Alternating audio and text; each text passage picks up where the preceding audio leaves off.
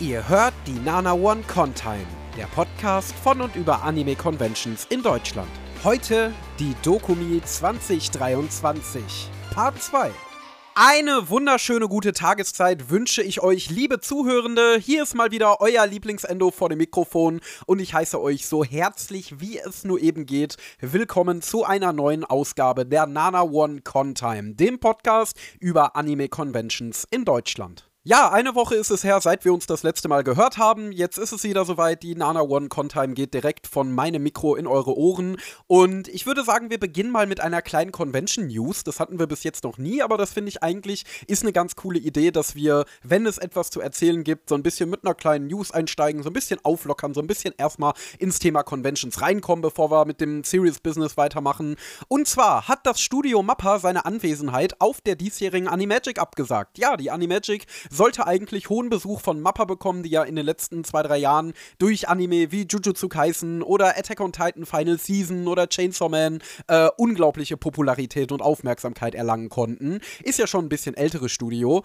Ähm, naja, wobei so alt sind die im globalen Studio-Vergleich gesehen gar nicht. Die meisten Studios sind ja irgendwann in den 80ern und 90ern entstanden. Da ist Mappa noch ziemlich jung. Aber ihr wisst, was ich meine. Die wollten auf jeden Fall zur Animagic kommen, haben ihre Teilnahme aber nun abgesagt, weil sie sich nämlich, Zitat, auf die Qualität ihrer Produktion konzentrieren wollen. Da hat der Produzent gesagt, nee, da ist keine Zeit, dass wir zu Animagic kommen und so ein bisschen was über unsere Projekte und unseren Produktionsprozess erzählen. Wir müssen in Japan sein, wir müssen an den neuen Anime arbeiten. Ist natürlich irgendwo ein nachvollziehbarer Grund, wobei wir natürlich wissen, dass dann schon so richtig die Kacke am Dampfen ist, weil die Arbeitsbedingungen der Anime-Branche sind ja generell ziemlich miserabel. Also die meisten Animatoren werden sehr schlecht bezahlt, müssen sehr, sehr viel arbeiten, es wird extrem viel gecrunched, die meisten Projekte entstehen stehen mit einem unglaublich engen Zeitplan. Und das Studio Mappa hat sich da auch in der Vergangenheit nicht unbedingt mit dem allergrößten Ruhm bekleckert. Äh, man erinnere nur mal an den Grund, wieso Attack on Titan nach der dritten Staffel nicht von Studio Wit weitergemacht wurde. Das lag nämlich daran, dass die Produzenten gesagt haben, so, wir wollen jetzt möglichst schnell die vierte Staffel hinterher schieben. Liebes Studio Wit, produziert uns die doch mal in der und der Zeit. Und Studio Wit hat gesagt, nee, Digi, das ist uns aber definitiv viel zu knapp. Äh, und Studio Wit ist eigentlich schon dafür bekannt, dass es äh, seine Mitarbeiter ganz ganz gerne mal crunchen lässt. Und Mappa war dann tatsächlich das einzige Studio, das halsbrecherisch genug war, die Deadline zu akzeptieren und das doch noch irgendwie rauszuhauen. Und ich finde ganz im Ernst, wenn ihr euch mal Interviews mit dem Regisseur anguckt und mal auf seine Augenringe achtet, der wird auf jeden Fall einige Nachtschichten geschoben haben. Insofern kann ich mir vorstellen, dass es daran liegt, dass bei Mappa intern mal wieder alles am Brennen ist. Aber es gab auch eine gute Ankündigung zu Animagic und zwar kommt der Oshinoko-Produzent Shinpei Yamashita vorbei. Das finde ich als großer Oshinoko-Fan natürlich absolut absolut großartig. Auch wenn Produzenten jetzt nicht so wahnsinnig interessant sind, das sind ja oft die Leute im Anime, die einfach nur den Stuff versammeln, also die selber gar nicht etwas Kreatives leisten, sondern die Leute versammeln, die äh, etwas Kreatives leisten, weil sie halt die Kontakte haben. Ist aber natürlich trotzdem interessant, irgendjemanden da zu haben, der an dem Anime beteiligt war und wer weiß, vielleicht bringt er ja auch ein paar seiner Kollegen mit. So viel also zur Animagic News. Ich würde sagen, wir gehen mal wieder zurück zur Dokumi und bevor ich richtig anfange, möchte ich euch natürlich mal wieder auf eine kleine Sache hinweisen hinweisen. Und zwar ist die Nana One Contime ein Schwestern-Podcast des Nana One Anime Podcast. In dem schauen wir immer die erste Folge von jedem neuen Anime der aktuellen Season und bewerten die. Solltet ihr also unbedingt mal reinhören, wenn ihr euch für Anime interessiert. Den gibt es auch hier bei Spotify und Apple Podcasts. Und Immer jeden Donnerstag um 19.30 Uhr nehmen wir den Anime-Podcast live auf nanaone.net slash Livestream auf. Da könnt ihr also mit uns in die Anime reinschauen. Ihr könnt auch auf unseren Discord kommen und da die Anime selber diskutieren und kommentieren. Äh, ist eine ganz tolle Veranstaltung. Jeden Donnerstag um 19.30 Uhr solltet ihr auf jeden Fall mal einschalten. Was ihr erstmals zu Dokumi ebenfalls auf nanaone.net findet, ist die Cosplay-Galerie. Da habe ich euch ein paar wundervolle Cosplayer zusammengestellt, damit ihr zu dem, was ich hier erzähle, auch ein bisschen was Visuelles Visuelles habt, ne, damit ihr euch ein bisschen auch einen visuellen Eindruck von der Dokumi machen könnt. Schaut da auf jeden Fall gerne mal vorbei. Die findet ihr auf der Frontpage der nanaone.net Homepage. Und äh, ja, nochmal einen großen Dank an die ganzen großartigen Cosplayer, die sich mir da als Fotomotive zur Verfügung gestellt haben. Ihr seid absolut toll. Ähm, ja, ich hoffe, ich sehe euch alle bald mal wieder. So, jetzt aber mal zur Hauptattraktion des heutigen Abends und zwar der Dokumi 2023. Die fand, wie bereits erwähnt, vom 30. Juni bis zum 2. Juli 2023 2023 in der Messe Düsseldorf statt. Und wenn ihr so ein bisschen mehr über die Dokumi und ihre Hintergründe erfahren wollt, dann hört euch unbedingt die letzte Folge an, den Part 1 zur Dokumi 2023. Da habe ich das nämlich alles ganz ausführlich nochmal aufgedröselt. Werde ich jetzt hier nicht noch ein zweites Mal tun und entsprechend springen wir dann direkt zu meinem Punkt in meinem Erfahrungsbericht. Und zwar endete der beim letzten Mal mit so einem kleinen Rundgang durch die 18 Plus Area, woraufhin wir uns dann in den angrenzenden Nordpark zurückgezogen haben. Ja, und dieser Nordpark befindet sich wirklich nur durch eine einzige Straße getrennt, direkt neben der Dokumi. Also ihr geht wirklich aus dem Dokumi-Ausgang raus, geht zehn Schritte oder so und dann steht ihr quasi schon mitten im Nordpark. Der ist wirklich ganz direkt daneben. Und der ist eigentlich schon so ein eigenes kleines Stück NRW-Weep-Geschichte. Äh, deswegen möchte ich für die Unwissenden hier mal noch ein kleines Infodumping liefern und weil ich wahrscheinlich sonst nie die Gelegenheit bekommen werde, so ausführlich über den Park zu sprechen. Also let's go. Der Nordpark wurde eigentlich schon im Jahr 1936 eröffnet und war immer ein relativ beliebter Ort in Düsseldorf für Entspannung, aber auch für Kunst und Kultur. Hier fanden nämlich über die Jahre verschiedenste, meistens Kunstausstellungen statt. 1975 war dann allerdings der Startschuss für den Park als Pilgerort für Japan-Fans, denn die große japanische Gemeinde in Düsseldorf, über die wir in den vergangenen Folgen auch schon ein paar Mal gesprochen haben, hat sich in einem Spendenverein zusammengetan, um der Stadt einen eigenen japanischen Garten zu spenden. Der hat damals fast 2 Millionen Mark gekostet und wurde vom Landschaftsgärtner Iwaki Ishiguro entworfen und er folgt so dem typischen Gestaltungsstil eines japanischen Ziergartens. Also da gibt es einen großen Teich mit Keukarpfen, einen kleinen Fluss, verschiedene Steinornamente, japanische Vegetation, die auch sehr aufwendig gepflegt wird. Es kommt also ein insgesamt sehr japanisches Feeling auf. Und spätestens seit die Dokumi aufs Messegelände gezogen ist, ist der Park, vor allem natürlich im Sommer, zu dem Anlaufpunkt Nummer 1 für Cosplayer und Anime-Fans in NRW geworden. Also da finden wirklich jedes Wochenende Shootings, Treffen, Picknicks und so weiter und so fort statt.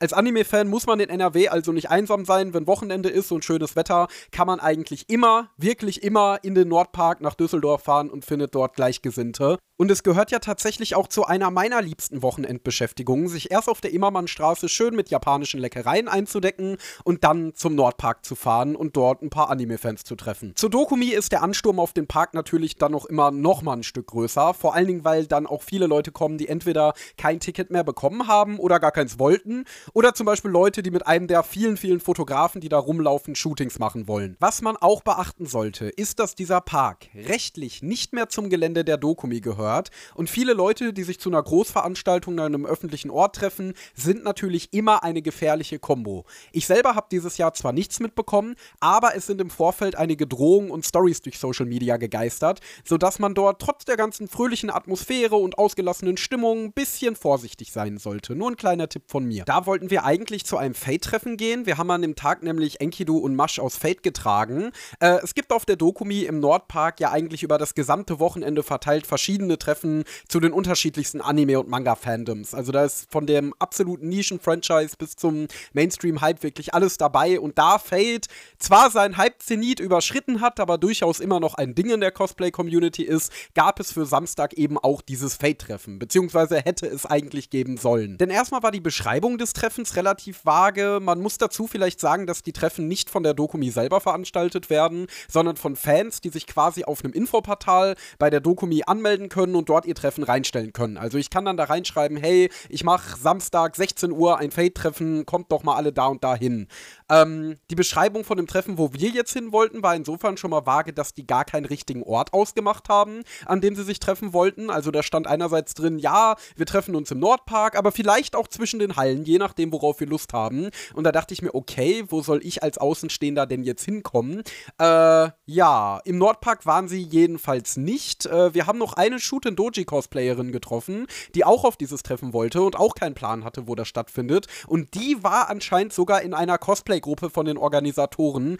Äh, ja, und hatte auch keinen blassen Schimmer, wo das jetzt am Endeffekt stattfinden sollte. Ich weiß nicht, ob es irgendwo stattgefunden hat, irgendwo anders. Ich habe mich danach nicht mehr damit auseinandergesetzt. Ich meine mal über drei Ecken gehört zu haben, dass es das doch noch irgendwo gab. Wir waren aber auf jeden Fall nicht dort. Ist ein bisschen schade, weil wir sehr, sehr gerne andere Fate-Cosplayer getroffen und mit anderen Fate-Fans gequatscht hätten. Vor allen Dingen, wo die Fate-Fans doch eine so seltene Rasse werden. Aber nun gut, es hat nicht sollen sein. Wir sind da noch ein bisschen durch den den Park geschlendert, wo ja sowieso immer unfassbar viele Menschen sind und auch unfassbar viele Cosplayer, aber trotzdem wesentlich weniger Gedränge ist als in den Hallen, wo es am Samstag ja wirklich schon kriminell voll war. Äh, und wir haben ein professionelles Shooting Rücken bekommen. Das war auf jeden Fall mal eine tolle Erfahrung. Vor allen Dingen, weil ich dadurch ein bisschen was übers Posieren lernen konnte. Das war etwas, mit dem ich mich bis jetzt noch gar nicht auseinandergesetzt habe. Also ich habe bis jetzt hier und da mal so ein bisschen mit Freunden geshootet und natürlich bin ich auch auf Cons schon ein paar Mal angesprochen worden von Leuten, die mit mir ein Foto machen wollten. Im Cosplay dann eben, jetzt nicht, weil ich so fame bin.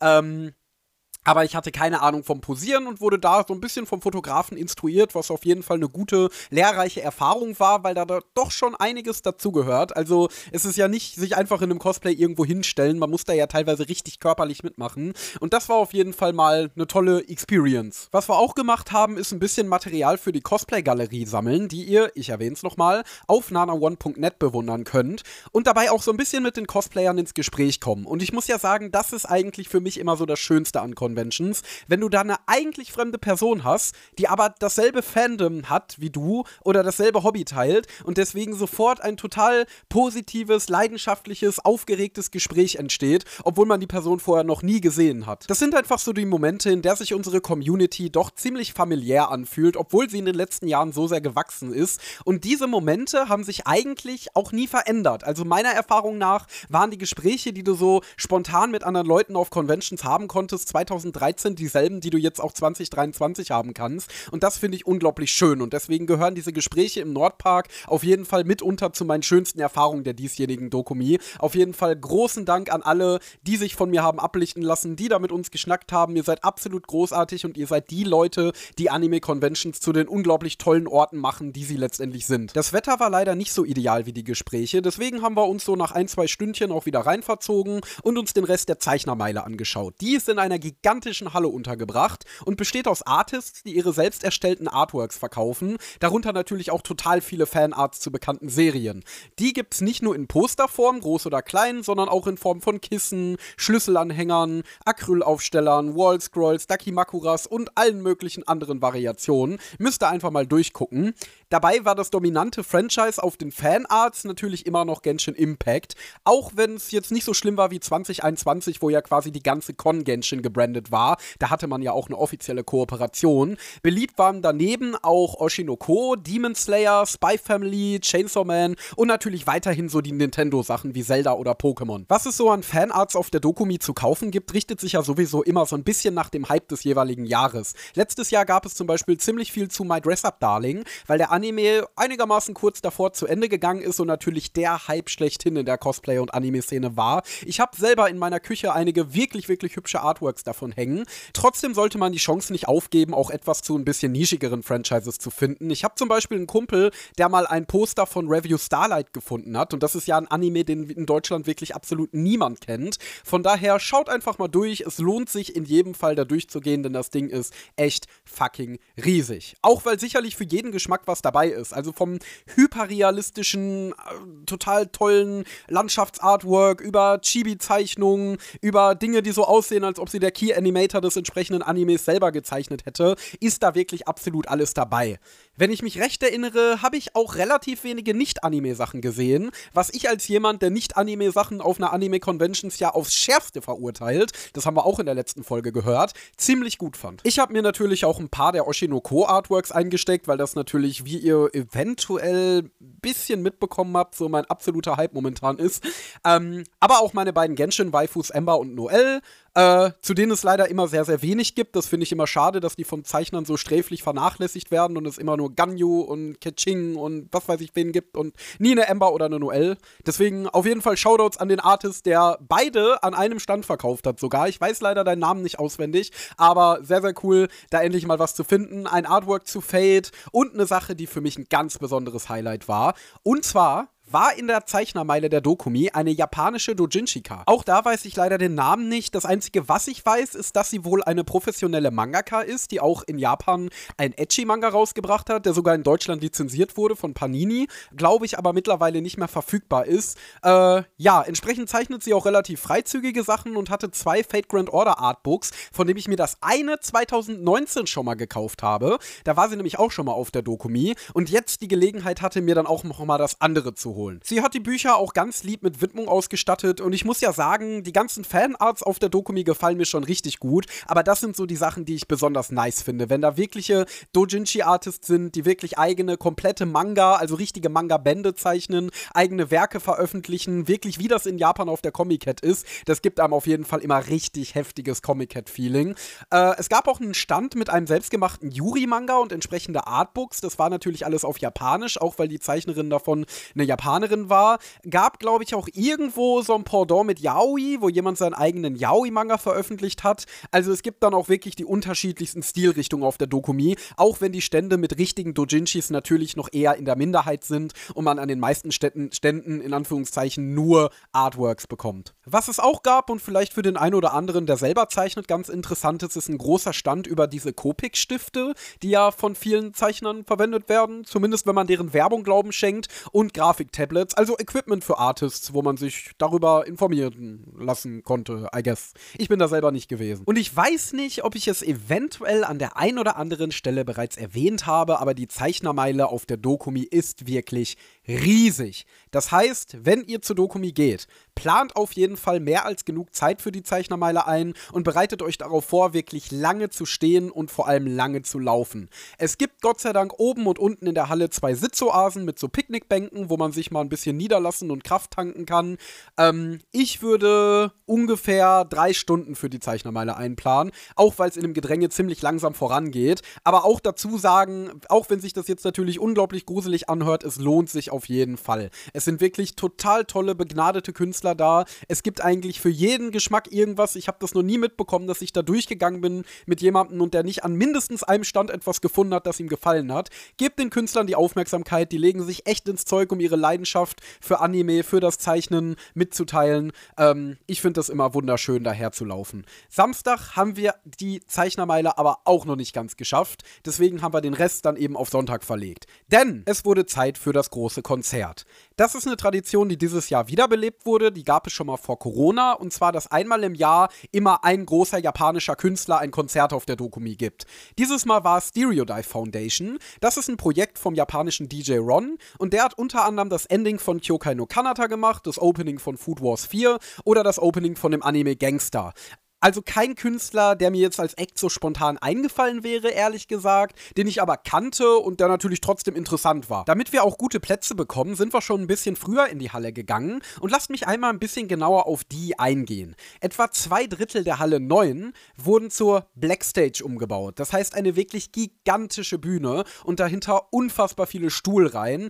Also ich weiß jetzt nicht, wie viele Sitze sie genau hatten. Ich weiß nicht, ob das irgendwo steht im Programmheft oder so, aber ich bin mir sicher, dass es an die Tausende geht. Und dahinter nochmal eine ganz große Fläche für Stehplätze. An der Seite war außerdem eine kleine Bar. Die hat nicht nur so generische Cola und so weiter angeboten, sondern auch so ein paar japanische Spezialitäten, sowohl zum Essen als auch zum Trinken. Das fand ich war eigentlich ein nettes kleines Detail.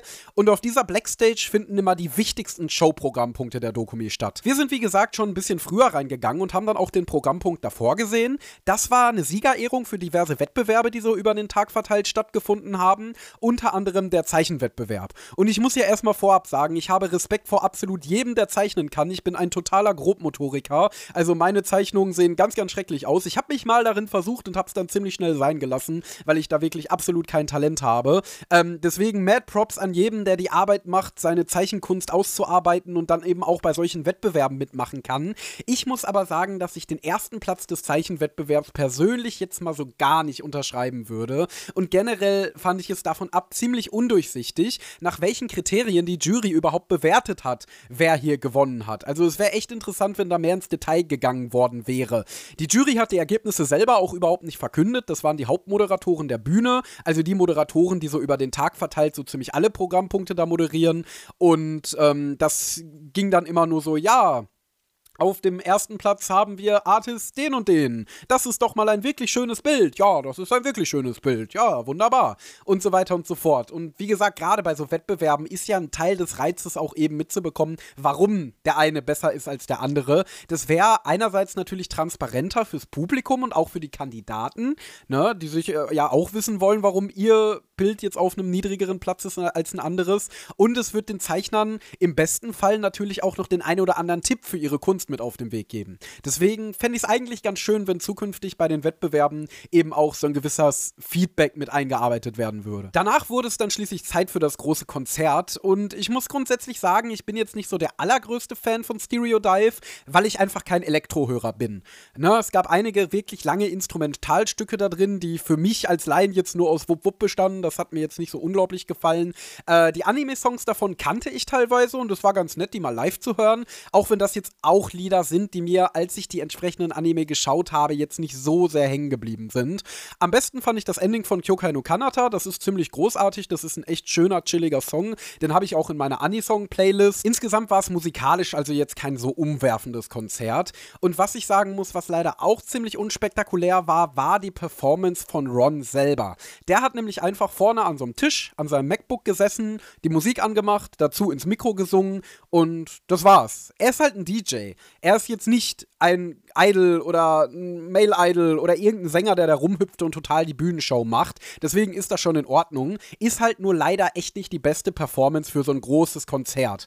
Deswegen war die Stimmung in der Halle auch eher so ZDF-Fernsehgarten, bis auf so ein paar Reihen, die so ein bisschen mit ihren Glowsticks Gas gegeben haben. Äh, meiner Meinung nach hätten ein paar Tänzer und ein bisschen mehr Power von Ron selber da schon echt eine Menge rausgerissen und mehr Stimmung reingegeben. Ansonsten hätte dieses Programm eher zum J-Rave am Abend gepasst.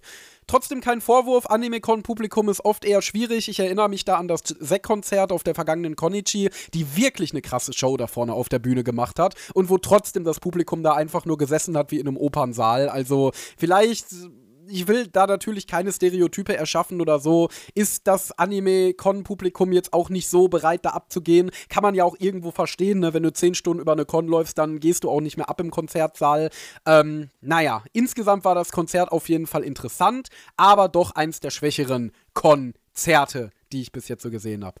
Versteht er? Konzerte das, das ist sehr lustig. Danach sind wir noch so ein Stündchen durch die Hallen getingelt, hatten eine wirklich wunderschöne Wiederbegegnung mit einer alten Bekannten, bevor wir uns dann schließlich langsam wieder zurück zur Unterkunft aufgemacht haben. Der Vollständigkeit halber will ich an der Stelle auch noch mal was erwähnen, und zwar die Abendveranstaltung der Dokumi. Die besitzt nämlich in der Regel, das heißt vor Corona, zwei Abendveranstaltungen am Samstagabend, und zwar einerseits den Cosplay-Ball und andererseits den J-Rave.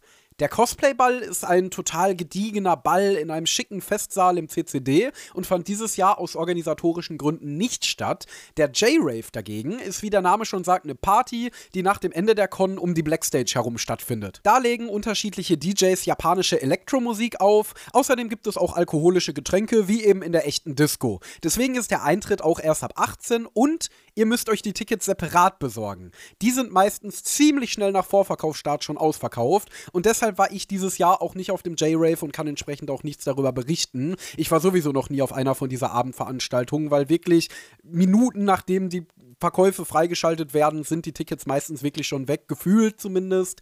Deswegen, ja, habe ich es leider bis jetzt noch nicht einrichten können. Vielleicht wird es ja nächstes Jahr was. Als wir dann schließlich wieder in der Unterkunft waren, gab es dasselbe Programm wie am Vortag. Das heißt, wir haben was gegessen, wir haben geduscht und dann unsere müden Gräten ausgestreckt und geschlafen. Ja, und als dann der nächste Tag gedämmert hat, schießt es dann schließlich, sich ein letztes Mal aus den Federn zu quälen. Und vom Quälen kann hier wirklich die Rede sein, denn das Wochenende war so unglaublich anstrengend. Und wir waren am Sonntagmorgen wirklich ein absolutes Wrack. Naja, wir haben alle Kräfte mobilisiert, die wir irgendwie in unserem Körper finden konnten und alles zusammengepackt, im Hostel ausgecheckt und die Sachen ins Auto gebracht und sind dann mit dem Auto zu Con gefahren. Da haben wir dann ein bisschen den lieben Dimbula am Manga-Kaltstand besucht und den habt ihr vor kurzem wieder gehört und zwar in der letzten Folge, ganz am Anfang, bei den kleinen Erfahrungsberichtsschnipseln, die ich auf der Dokumi gesammelt habe, da war er dabei. Ansonsten kennt ihr den Dimbula, der übrigens halt unglaublich netter und im Convention-Business sehr erfahrener Mensch ist, auch in der allerersten Folge der Nana One Con Time hören, die das Thema meine erste Con hat. Checkt das auf jeden Fall, ist eine total interessante Podcast-Folge. Danach haben wir uns dann durch den Rest der Zeichnermeile geschoben und dabei auch noch ein paar kleine Schätzchen ergattern können. Ich habe zum Beispiel so einen süßen Aufsteller von Masch aus Fate Grand Order ergattert, so einen süßen kleinen Chibi-Acryl-Aufsteller, der steht jetzt auch auf meinen Fate Grand Order Blu-Rays. Absolut großartig. Und danach stand dann mein absolutes Highlight auf jeder Con an, und zwar der Cosplay-Wettbewerb. Ich liebe ja Cosplay-Wettbewerbe, denn ich finde, der einzige Ausdruck der Leidenschaft, den ein Cosplayer mit auf eine Convention bringen kann, der noch größer ist, als überhaupt erstmal ein Cosplay zu tragen, ist bei so einem Wettbewerb aufzutreten und sich da eine Nummer auszudenken, die man aufführt, die zum entsprechenden Anime passt, die ja manchmal auch so ein bisschen in die Fanfiction-Richtung geht, wo man ja zwar quasi zwei Disziplinen des Fandoms in einem Auftritt vereint und deswegen schaue ich mir die unglaublich gerne an. Und der Cosplay-Wettbewerb auf der Dokumi war auch immer ziemlich gut und qualitativ so mit einer der besten, die ich kenne. Es gab auch einen sehr lustigen Moment mit der Moderation und zwar hat sich der Moderator zu jedem Franchise, das da quasi dargestellt wurde, einen Funfact rausgesucht. Und zu Genshin Impact hat er sich den unglaublich tollen Funfact rausgesucht, dass Klees Mutter den Teyvat-Reiseführer geschrieben hat ja, das ist halt nur kein Fun-Fact, sondern einfach ein Teil der Handlung. Äh, weswegen da auch ziemlich schnell die Stimme aus dem Publikum kam. Da gibt's eine ganze Quest zu. Ja, das war für ihn, glaube ich, kein so toller Moment. Äh, als Moderatorenkollege habe ich da natürlich sehr mitgefühlt, aber trotzdem war es ein bisschen lustig. Generell war ziemlich viel Genshin Impact dabei bei den Auftritten. Und die Auftritte, die wir gesehen haben, waren alle zwar jetzt nicht so der absolute Burner, aber schon auf einem hohen und sehr liebevollen Niveau. Also was da teilweise aufgefahren wurde, auch an offensichtlicher Vorbereitung und Requisiten Requisite und so weiter und so fort. Das war schon wirklich, wirklich toll. Warum rede ich von den Auftritten, die wir gesehen haben? Ganz einfach, wir haben nicht den ganzen Cosplay-Wettbewerb angeguckt, weil wir nämlich früher gehen mussten, um noch zu unserem Termin beim Made Café Lucky Chocolate zu kommen. Dazu erstmal ein bisschen Kontext, denn das Made Café ist so ziemlich eins der ältesten und legendärsten Highlights auf der Dokumi. Also das Lucky Chocolate ist ein Café mit kompletten Stuff. Beziehungsweise ist es eigentlich nur der Stuff, weil sie nicht in einem festen Lokal agieren, sondern quasi als Wandercafé über verschiedene Conventions reisen. Sowas ähnliches hatten wir ja auch schon mal auf der Toricon. Die Stammconvention ist dabei die Dokumi, auf der sie, soweit ich weiß, seit über zehn Jahren sind. Ich konnte jetzt keine genaue Quelle finden, die mir sagt, wie lange das Lucky Chocolate jetzt exakt schon auf der Dokumi ist, aber ich kann sagen, als ich 2013 das erste Mal auf der Dokumi war, war Lucky Chocolate, glaube ich, auch schon mit am Start. Die sind auf jeden Fall schon einen weiten gemeinsamen Weg mit der Dokumi gegangen gegangen. Andere Events, die die beschicken, sind unter anderem die Icon, die ja auch von den Dokumi-Veranstaltern veranstaltet wird, oder zum Beispiel auch die Gamescom. Und wie ihr euch sicherlich vorstellen könnt, ist der Zugang zu einem Maid-Café auf so einer großen Anime-Convention natürlich unfassbar begehrt, weswegen man über die Jahre so die unterschiedlichsten Methoden der Ticketvergabe ausprobiert hat. Dieser Ansturm ist übrigens auch der Grund, weswegen ich selber bis jetzt noch nie da war. Dieses Jahr war es folgende Methode. Es gab zwei Monate zuvor, im Mai, die Möglichkeit, sich Tickets für bestimmte Timeslots für das Wochenende auf der Website zu buchen. Aber weil der Ansturm so riesig war, haben sie die Tickets am Ende unter allen, die gebucht haben, nochmal verlost. Und wir hatten das große Glück, dass wir den Termin am Sonntag um 15 Uhr war das, glaube ich, bekommen haben. Was dann gefolgt ist, war ehrlich gesagt eine ziemlich enttäuschende und frustrierende Erfahrung. Aber eins erstmal vorweg. Es ist möglich, dass das Lucky Chocolate einem das großartigste Moe Moe Kyun-Erlebnis östlich von Akihabara liefert. Das kann ich nicht beurteilen. Wir waren nämlich leider nicht drin. Deswegen ist das jetzt hier keine Kritik am Lucky Chocolate an sich. Ich war nicht im Lucky Chocolate, ich kann da nichts drüber sagen. Auch eine Sache nochmal vorweg. Es gab im Voraus eine Rundmail, in der der Zugangsablauf detailliert beschrieben war. Meine Kritik richtet sich also nicht unbedingt an die Kommunikation und ich weiß, dass ich für mein Unglück auch selbst verantwortlich bin. Trotzdem finde ich das ganze System aber kritisierenswürdig und möchte deswegen an dieser Stelle einmal drüber reden. Was ich aber auch nochmal machen will, bevor ich dann jetzt wirklich zu meiner Kritik komme, ist mein Respekt dafür aussprechen, dass man so ein Projekt ehrenamtlich seit zehn Jahren oder so auf die Beine stellt. Das muss ja ein unglaublicher logistischer Aufwand sein. Deswegen an dieser Stelle auf jeden Fall großen Respekt an das Team von Lucky Chocolate, dass sie eben den Besuchern, die reinkommen, so ein großartiges Erlebnis bieten. Wenn man sich dann, so wie wir, online ein Ticket erkämpft hat, reicht das noch nicht, um reinzukommen. Man muss sein Ticket nämlich mindestens anderthalb Stunden vor seinem Termin an einem von mehreren gesetzten Zeitfenstern am Café persönlich abholen. Wir haben uns denn jetzt für irgendeinen Termin am Samstag entschieden. Daneben wird dann noch verlangt, dass man 20 Minuten vor seinem Timeslot schon am Café ist. Ansonsten, und das hat mich dann erwischt und auch ziemlich sauer gemacht, wird der Platz mit jemandem aus einer Warteschlange am Café aufgefüllt. Und das war dann entsprechend auch unser Schicksal. Wir waren leider nur fünf Minuten vor unserem Termin um 15 Uhr da, weswegen wir dann wieder weggeschickt wurden. Das finde ich sehr ärgerlich, weil man im geschäftigen Con-Alltag halt eben schon mal vergessen kann, rechtzeitig loszugehen oder einfach in dem Gedränge Probleme haben kann, über die Con zu kommen. Was ich daran dann besonders mies finde, ist, dass es keine Möglichkeit gab, seine Verspätung telefonisch oder über Instagram anzukündigen. Wenn man sich verspätet hat, auch unverschuldet, hat man einfach Pech gehabt. Ich finde es ja absolut verständlich, dass man möglichst vielen Besuchern die Chance geben will, das Café zu erleben. Und wenn man sich nicht vorher aufwendig um die Tickets kümmern hätte müssen, dann hätte ich das sogar irgendwie verstanden, wie man da vorgegangen ist. Aber damit, dass man die Leute extra vorher nochmal die Tickets am Stand abholen lässt, vergewissert man sich doch schon, dass die Leute, die online reserviert haben, auf der Con sind und auch noch Interesse daran haben, ihren Platz wahrzunehmen. Dass es dann sein kann, dass mein Platz wegen einer Verspätung oder nicht mal ich war ja nur nicht ausreichend zu früh, ich habe mich ja nicht verspätet, durch jemanden ersetzt wird, der einfach nur zufällig dran vorbeigekommen ist und Glück gehabt hat, finde ich dann doch einigermaßen unfair. Dann finde ich, muss man gar kein aufwendiges Ticketreservierungssystem über die Website anbieten und sollte einfach an dem Tag selber per First Come, First Serve entscheiden. Und wenn man den Zeitpuffer nach vorne hin so streng einhält, Warum schreibt man dann nicht einfach 14.40 Uhr auf die Tickets und lässt die Leute dann halt etwas warten, wenn man ja anscheinend sowieso warten muss?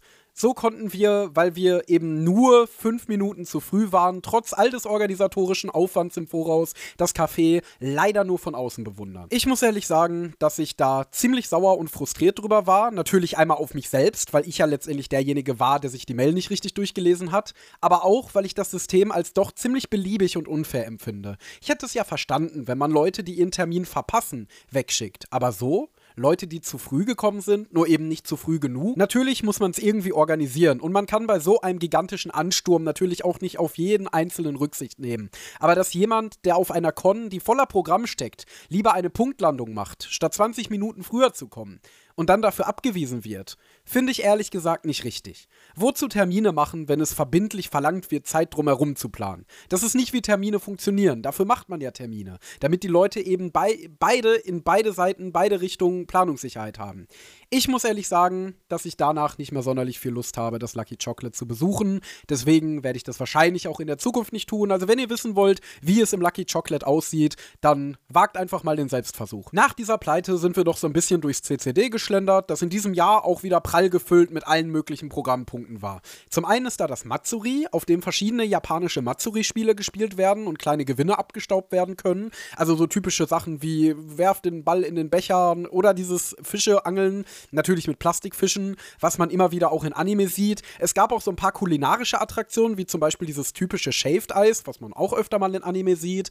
Ähm, und ich muss ehrlich sagen, ich finde das Open Air Matsuri auf der Konichi doch noch ein bisschen atmosphärischer aber muss schon sagen, dass man auf der Dokumi schon mit einer Menge Liebe zum Detail vorgegangen ist. Vor allen Dingen, wenn man sich anguckt, wie abgespeckt das Matsuri teilweise so in den Vorjahren war. Außerdem sind wir noch ganz kurz durch den Saal 1 des CCD gelaufen, weil ich diese Wegführung, wenn man die Treppe hochkam, nicht so ganz verstanden habe.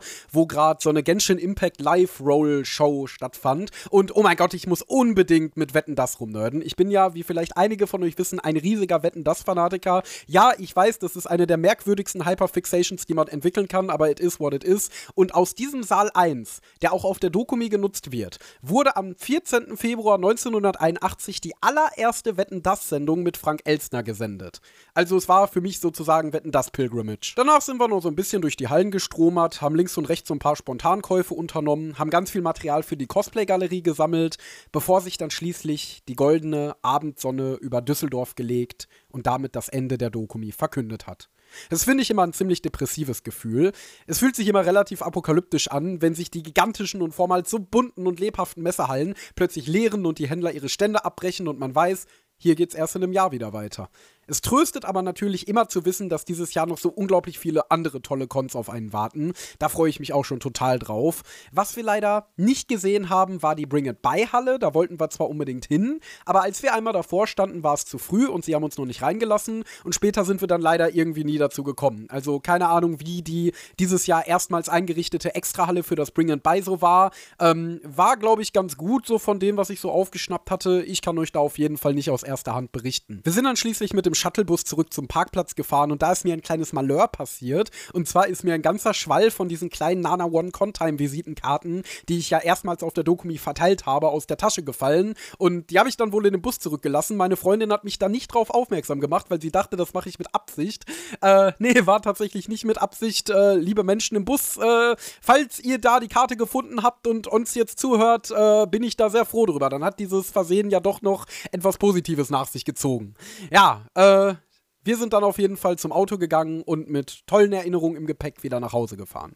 Und jetzt sitze ich hier und nehme diese Folge für euch auf. Müsste ich die Dokumi in diesem Jahr mit einem Wort beschreiben, wäre das erste, das mir einfällt, tatsächlich anstrengend. Denn schon am ersten Tag haben meine Füße so unglaublich wehgetan und mit jedem Tag habe ich mich eigentlich gefühlt wie zehn Jahre älter.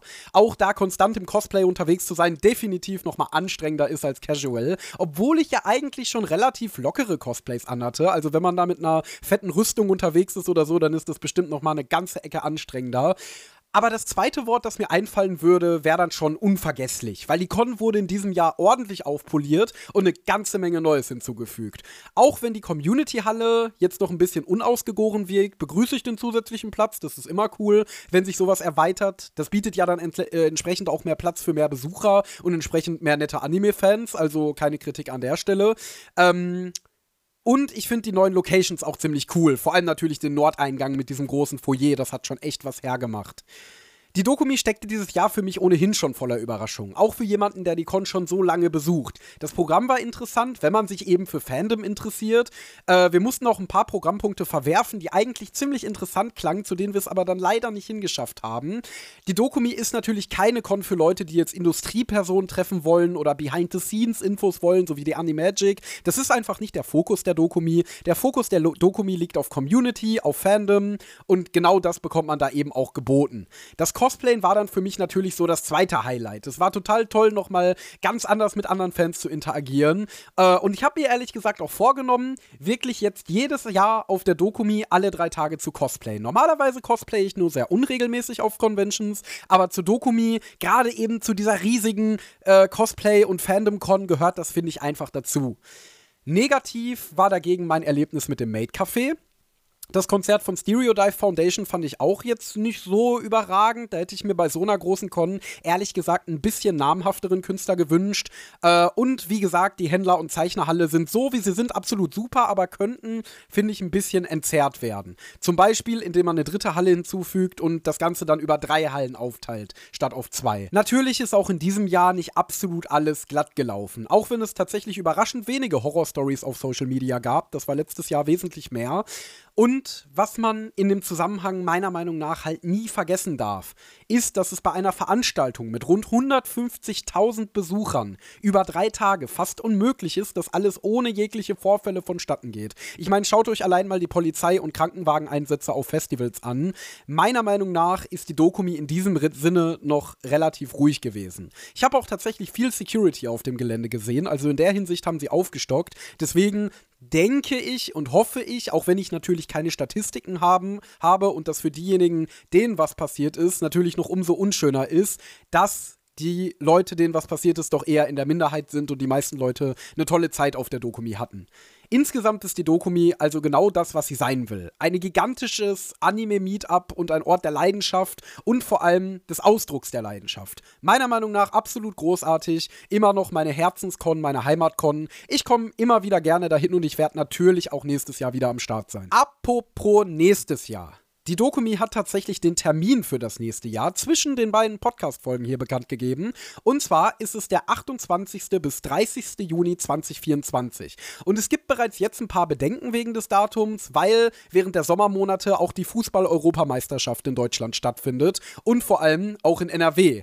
Am Montag nach der Dokumi, also dem 1. Juli, findet sogar ein Spiel in der Merkur Spielarena statt. Das ist dieses riesige Fußballstadion, das direkt neben der Messe Düsseldorf ist. Die Dokumi hat sich dazu auch schon geäußert und sagte, dass sie von der Messe keinen anderen Termin bekommen hat.